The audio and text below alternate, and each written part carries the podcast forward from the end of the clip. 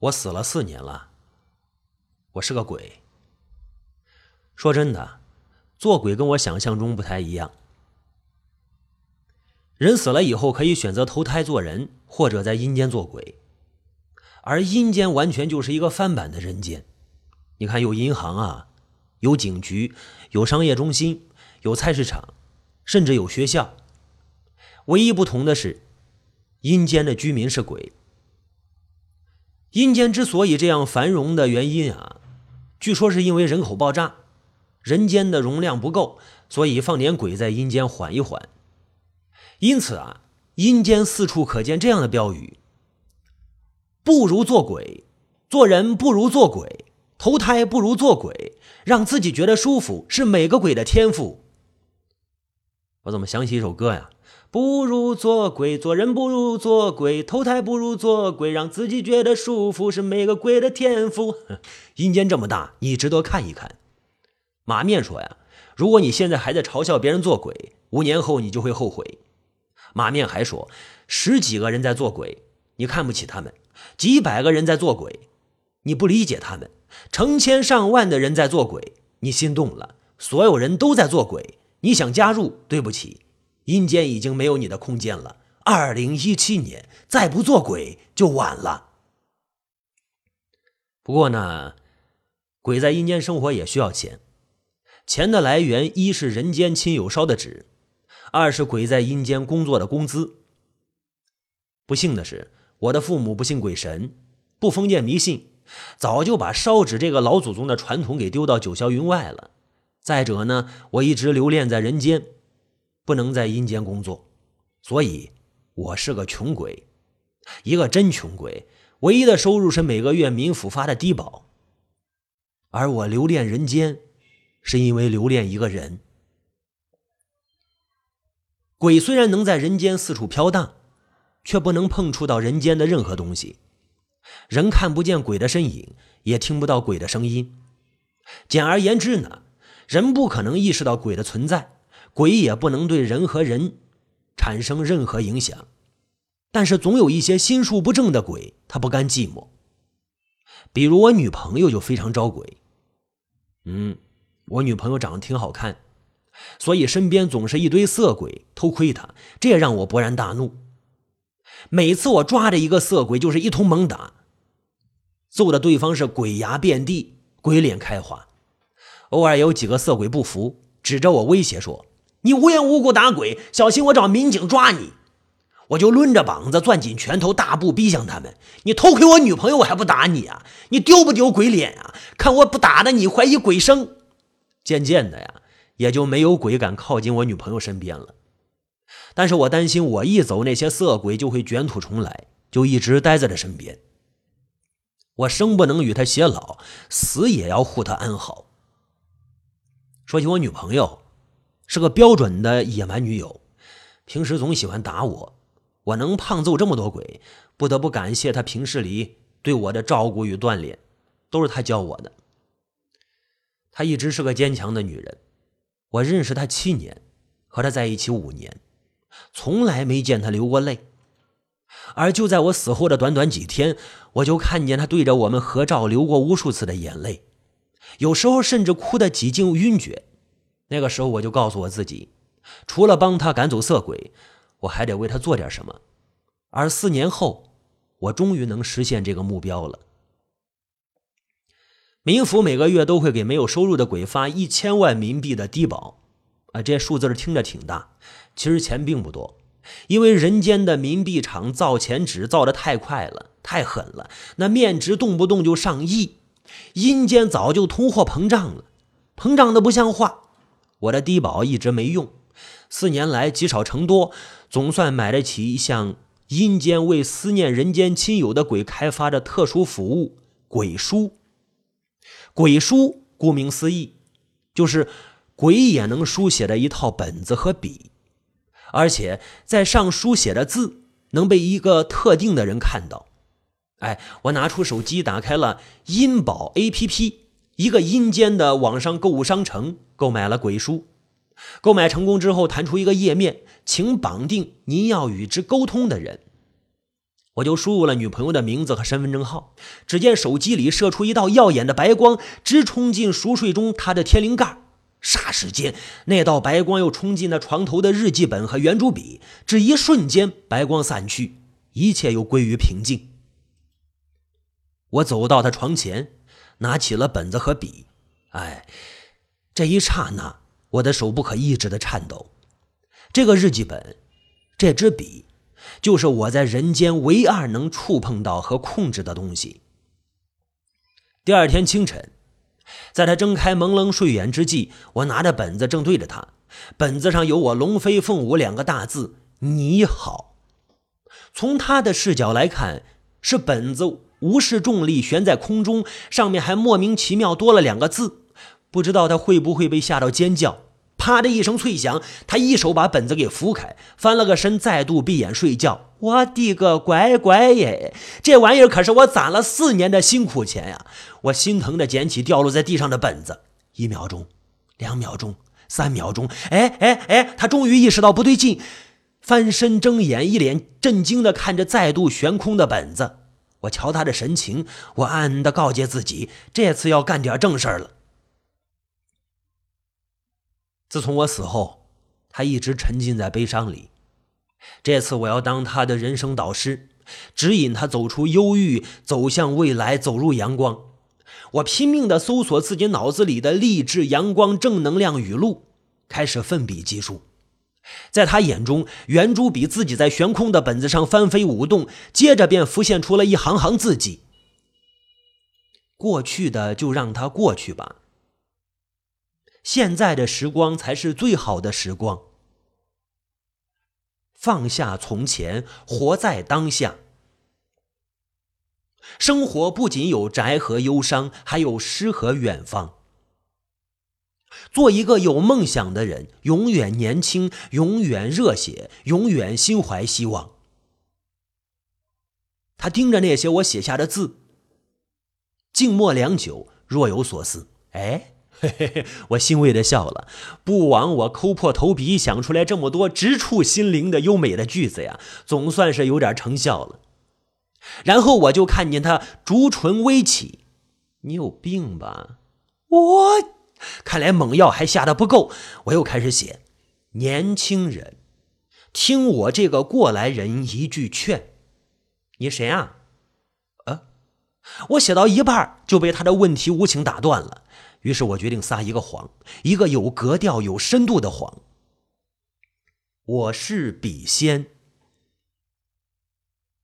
我面不红、心不跳的写道：“哦，你是圆珠笔精啊！我、我、我、我、我，不要面不改色的误解我的话好吗？也、也行，好男不跟女斗，我姑且先顺着她，她是我女朋友嘛。你就不害怕吗？圆珠笔成精了！”成精又能怎么样？你能伤害到我吗？好吧，似乎不能。伤害不到我的东西，我为什么要害怕呀？好吧，女侠威武。你没成精之前是我的笔，成精之后就是我的精。好吧，女侠有理。你本是我一直写日记的笔，这么多年来我也一直把你放在我的床头，那你一定对我的生活习性、爱好等等了如指掌吧？是的，女侠英明。从现在起呢，你就是我的随身管家，每天要提醒我喝水、吃饭、买东西。我忘了的事儿，你要替我记住。是，小人遵命。不对呀，不是要当人生导师吗？怎么不知不觉就成了免费管家了？算了，管他呢，他开心就好了。我女朋友嘛，就这样呢。在我待在这身边的第四年，我终于融入了他的生活，我终于让他意识到我的存在，虽然是以圆珠笔。精的身份，可这样的生活没有持续多久。那是七夕，大家都知道七夕嘛？你们都知道情人节啊什么的，二月十四，你们都忘了中国也有一个七夕了。那天晚上回家的时候，探路径，拐进了一个小巷子，我埋头写字，我也就没注意到，还遇上了几个流氓，他们用粗鄙的语言调戏他，我闻言大怒，冲过去给了为首的一记猛拳。在我的手如空气般穿过流氓的身体时，我才意识到，哦哦哦，我是鬼！他们迅速的靠近他，我女朋友机灵的转身就跑，却还是被抓到了。他们将他按在暗巷的墙上，对他动手动脚。我女朋友拼命的反抗，拼命的大叫：“啊！”我将本子重重的摔在流氓头上，我要打爆他的头。我将笔使劲的刺入流氓的眼睛，我要戳穿他的眼睛。然而无济于事，无济于事。本子和笔只有我跟他能看见和碰触，对于其他人而言就只是空气。即使我能为他赶走一千个、一万个色鬼，然而对于人，我毫无办法，毫无办法。那一瞬间，我从半年多来与他一起斗嘴玩闹的快乐中清醒过来，再一次意识到自己已经身为鬼的无能为力。正当我陷入绝望之时，两道刺眼的手电射入暗巷子里。你们干什么呢？一声洪亮的怒吼穿云破石，两个警察叔叔挥舞着警棍奔过来。这几个流氓许是第一次犯事，一怂就一溜烟跑了。我不敢想象，如果不是两个偶然路过的警察叔叔，事情会是怎样的后果。办完了一切，回到家，我女朋友已经是满身疲惫了。我在本子上写道：“对不起，我什么都没能帮到你。作为管家，我失责。”我混蛋！你有什么失责的呀？我又没有给你工资。他居然反过来安慰我。我看见你拼命打那些流氓了，原主笔经，你不要自责。他的善解人意却让我更加自责。我陷入沉默，不知道该写些什么。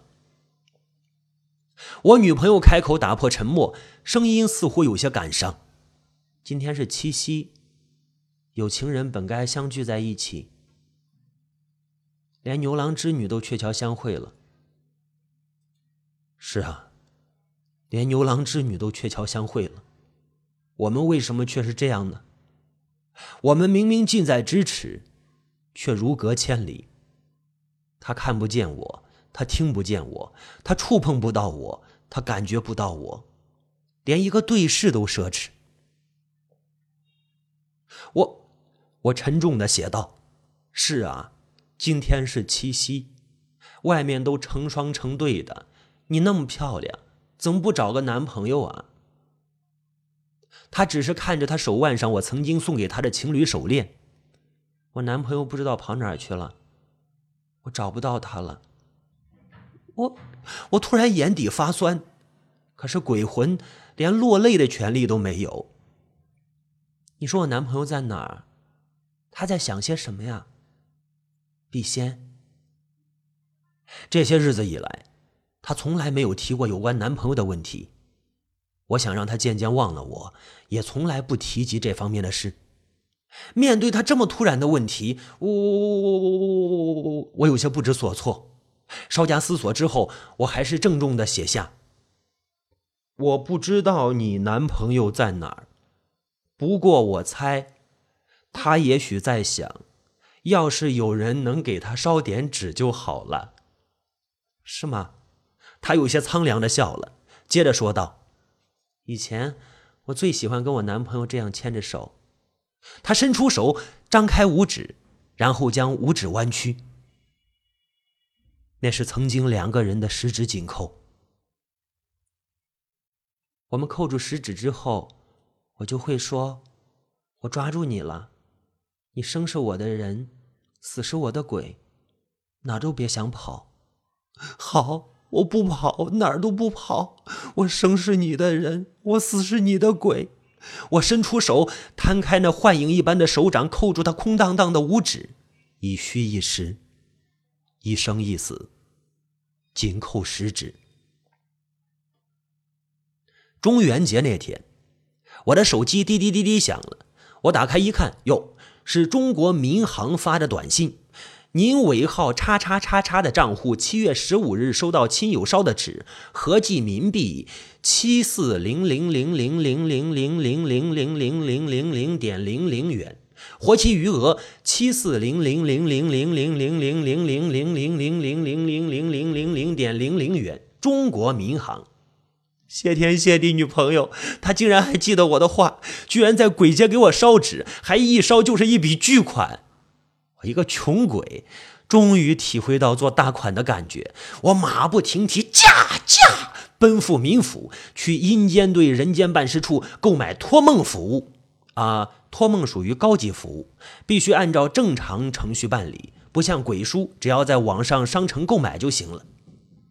我排完老长的队，填完一堆资料，盖完一堆章，终于买到两次一小时托梦服务。我的账户余额又成了零点零零 MB，呜呼哀哉！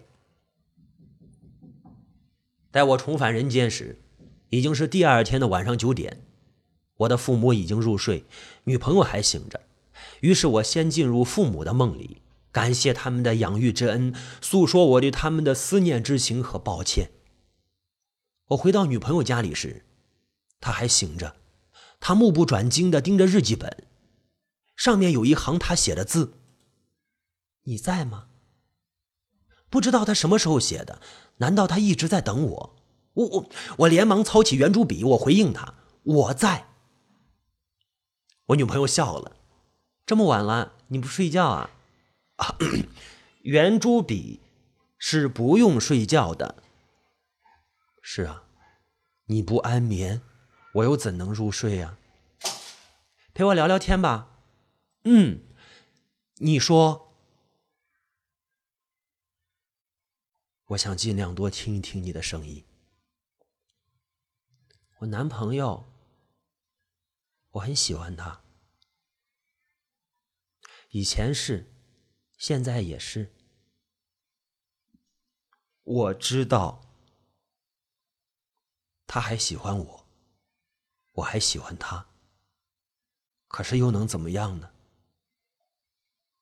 我除了帮他赶一赶色鬼，什么都不能为他做，连帮他擦眼泪都做不到，更别说保护他、给他幸福。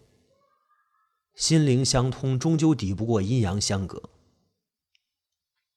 我宁愿你别再喜欢我了，别再喜欢一个无法带给你幸福的死人。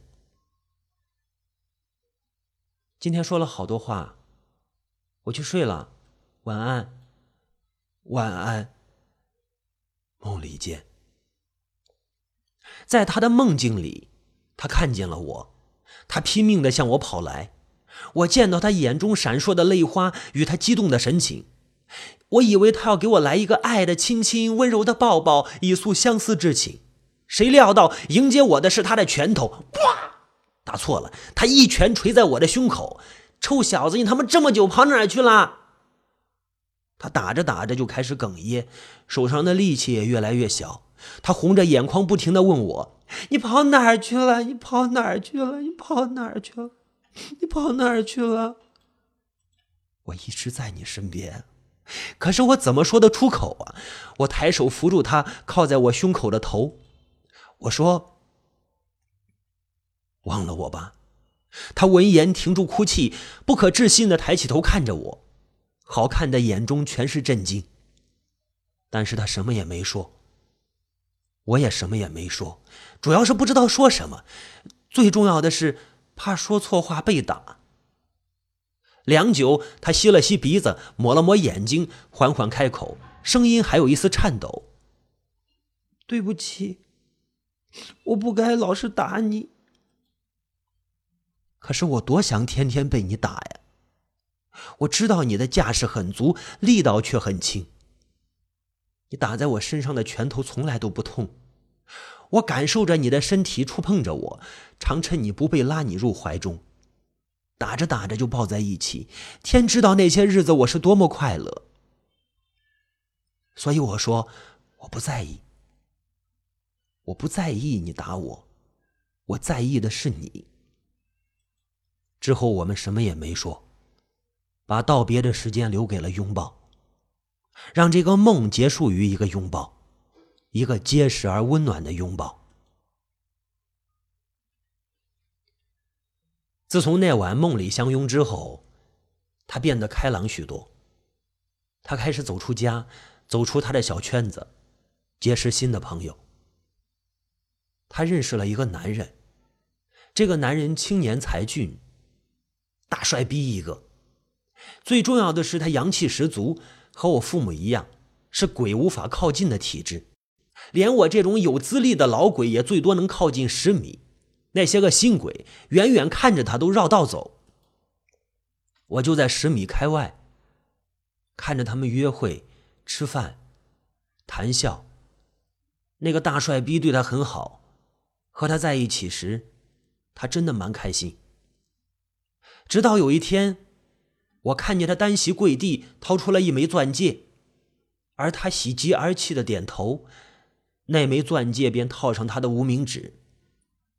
他喜欢他，他也喜欢他。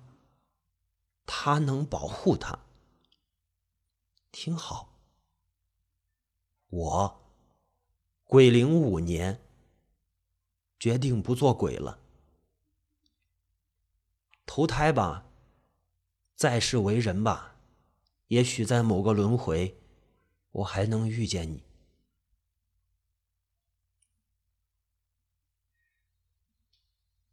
他已经走了。那个英俊的未婚夫对他说着：“如你所愿，他终于放下你，不再流连人间，投胎去了。”他听罢一言不发，摸出笔，在一个本子上写道：“你在吗？”良久，圆珠笔没有任何动静，本子上也没有浮现任何字迹。这一次，没有出现“我在”二字。他取下无名指的钻戒，归还给那个未婚夫。谢谢你啊，酬金我转账给你。七月十五，中元节。他在本子上问道：“你在吗？”久久没有回应之后，她确定男朋友不在了，于是她独身一人出门，找到了一个知晓鬼事的大师。大师说：“鬼没有轮回。”大师说：“做鬼超过五年，就不能再选择投胎做人。”大师说：“鬼虽然不会死，却会灰飞烟灭。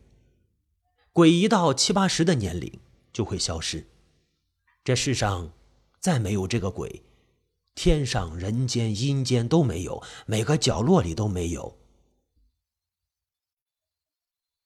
七月十六，他对他说：“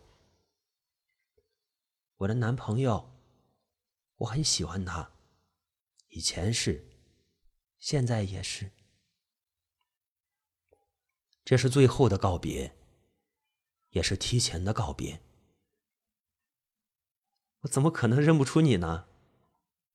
他轻翻着日记本，纸张一页一页掠过。密密麻麻的字迹像一条条小蛇，最后停留在他第一次写的那一页。他抚摸着那两个歪歪扭扭的大字“你好”，笑了。这么丑的字，除了你还有谁啊？我的男朋友，我很喜欢他，以前是，现在也是，以后也是。